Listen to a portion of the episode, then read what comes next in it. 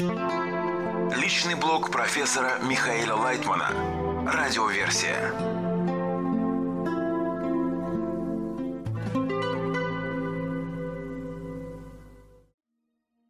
Материалы персонального блога Михаила Лайтмана от 14 августа 2022 года. Все остается в пространстве. Вопрос. Почему ситуация, когда ваши слова вызывают у ученика отрицание, и он пытается положить вас на лопатки, дает вам возможность больше сказать, нежели если ученики будут слушать вас как одуванчики? Ответ. У человека, который развивает в себе критический подход, есть какие-то свои мысли. Он же не просто говорит «А, глупость». Существуют такие люди, которые, даже не услышав ничего, машут рукой. С ними нечего иметь дело. У них отсутствует нормальная абсорбция мысли и возможность учиться. А над тем, кто вникает, даже если он не прав, глубоко заблуждается и слышит тебя совершенно под другим углом, из другого, очень далекого состояния, я все равно начинаю постепенно работать, приближать его. Он помогает тебе выразить свои мысли, поэтому я его терплю. Есть ученики, которые донимают меня. И хотя каждый из них очень противоположен всей группе, все равно стоит выразиться относительно него, потому что это потом поможет похожим на него личностям. Я же даю урок не только для тех, кто находится здесь или вообще в мире. Записанный на видео и аудио урок затем каким-то образом проявится – ведь то, что ты выдаешь в мир, то, что ты говоришь, то, что ты думаешь, чувствуешь, остается в пространстве, как у барона Мюнхгаузена, потом оттаивает и звучит. Из беседы у меня зазвонил телефон. Критика Кабалы. Радиоверсия. Ноу-хау Кабалы. Вопрос. Чем отличается то, что предлагает человечеству наука Каббала, от обычного воспитания, где говорится «любите друг друга, будьте хорошими детьми»? В чем заключается наше ноу-хау? Ответ.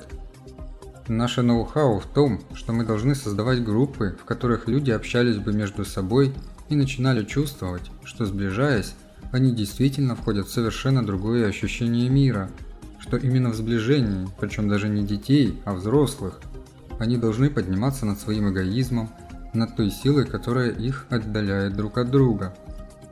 Люди должны понимать, что сближаясь вопреки противодействующим эгоистическим силам, они смогут ощущать совершенно иное состояние – свое, других, связь между собой и остальными. Они должны начинать чувствовать новое состояние общества, которое основано на дружбе, любви, взаимопомощи. Вот этому нам надо их обучать. Это, в принципе, и заложено в основе праздника Тубе-Ав – День любви, который идет за девятым Ава, олицетворяющим разбиение, отдаление.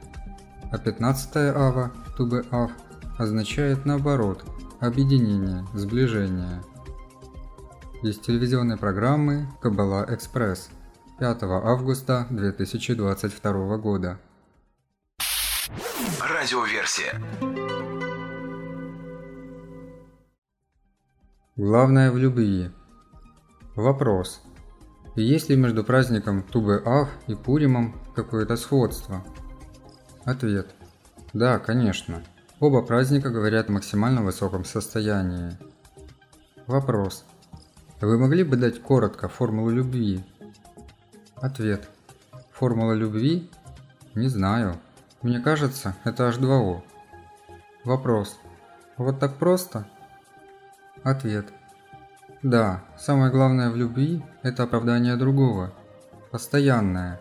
Все время уступай другому, все время оправдывай его и говори ему побольше комплиментов. Из телевизионной программы «Кабала Экспресс» 5 августа 2022 года. Радиоверсия. Особенность методики АРИ – Реплика.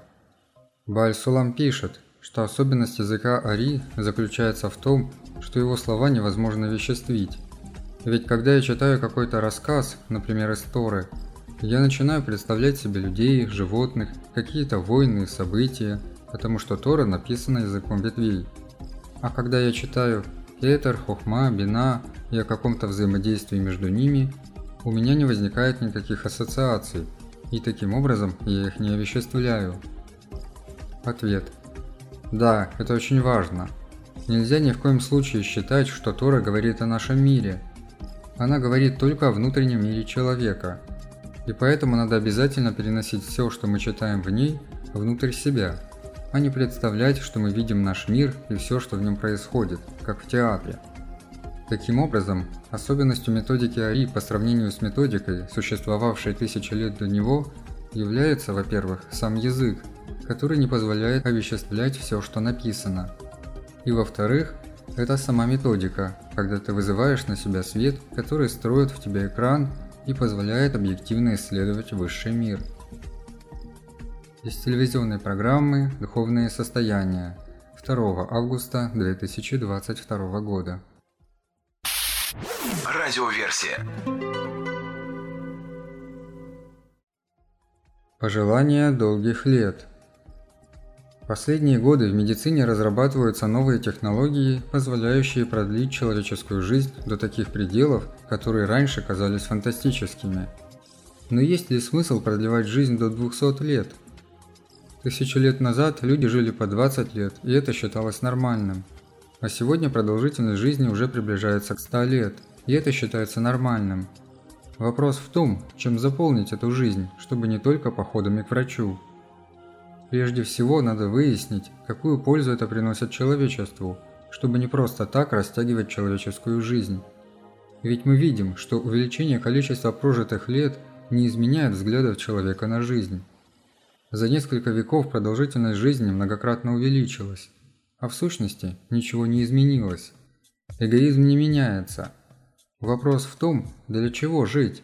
Для блага человечества или самого себя – для чего живет человек? И стоит ли продлевать такую жизнь? Если бы мы нуждались в такой длинной жизни, которую обеспечивают нам современные технологии, проводя искусственную замену органов, то такая же длина жизни была бы дана нам от природы. Сколько лет стоит жить? До тех пор, пока человек действительно может приносить пользу себе и другим. И если смысл жизни человека – достичь цели своего существования и раскрыть высшую силу, этим поднявшись на высшую ступень функционирования человека, тогда действительно стоит стараться продлить жизнь. А если нет высокой цели, то зачем продлевать жизнь, половину которой человек будет мучиться от лекарств и операций, не вылезая от врача? Давайте прежде всего постараемся правильно использовать отведенные нам годы жизни, чтобы узнать, для чего мы живем, и если нам это удастся, рассказать об этом другим. Нет более великого достижения в жизни, чем найти причину жизни, ее цель и помочь другим достичь того же. Цель жизни состоит в том, чтобы понять формулу жизни, согласно которой нужно стать совершенным в том, что мы в ней делаем, в полном согласии с силой творения, когда ты оправдываешь силу творения, Творца, человечества, соглашаясь с ними. Ведь это значит, что ты не ругаешь Творца и солидарен с его творением – ты понимаешь творение и то, что в нем происходит, свою жизнь в нем, как оно объемлет тебя, как оно действует. Согласие с творением раскрывает все наши ощущения, и мы начинаем ощущать его напрямую, как будто с нас сняли кожу. Постичь суть творения, Творца, корень творения и его цель – это значит ощутить все творение напрямую, как будто существуешь внутри этой одной силы с обнаженным восприятием – и все это мы достигаем через любовь к творениям, потому что когда мы приходим к ощущению Творца, то чувствуем, что связаны со всеми творениями. Из беседы с журналистами 9 августа 2022 года. Личный блог профессора Михаила Лайтмана. Радиоверсия.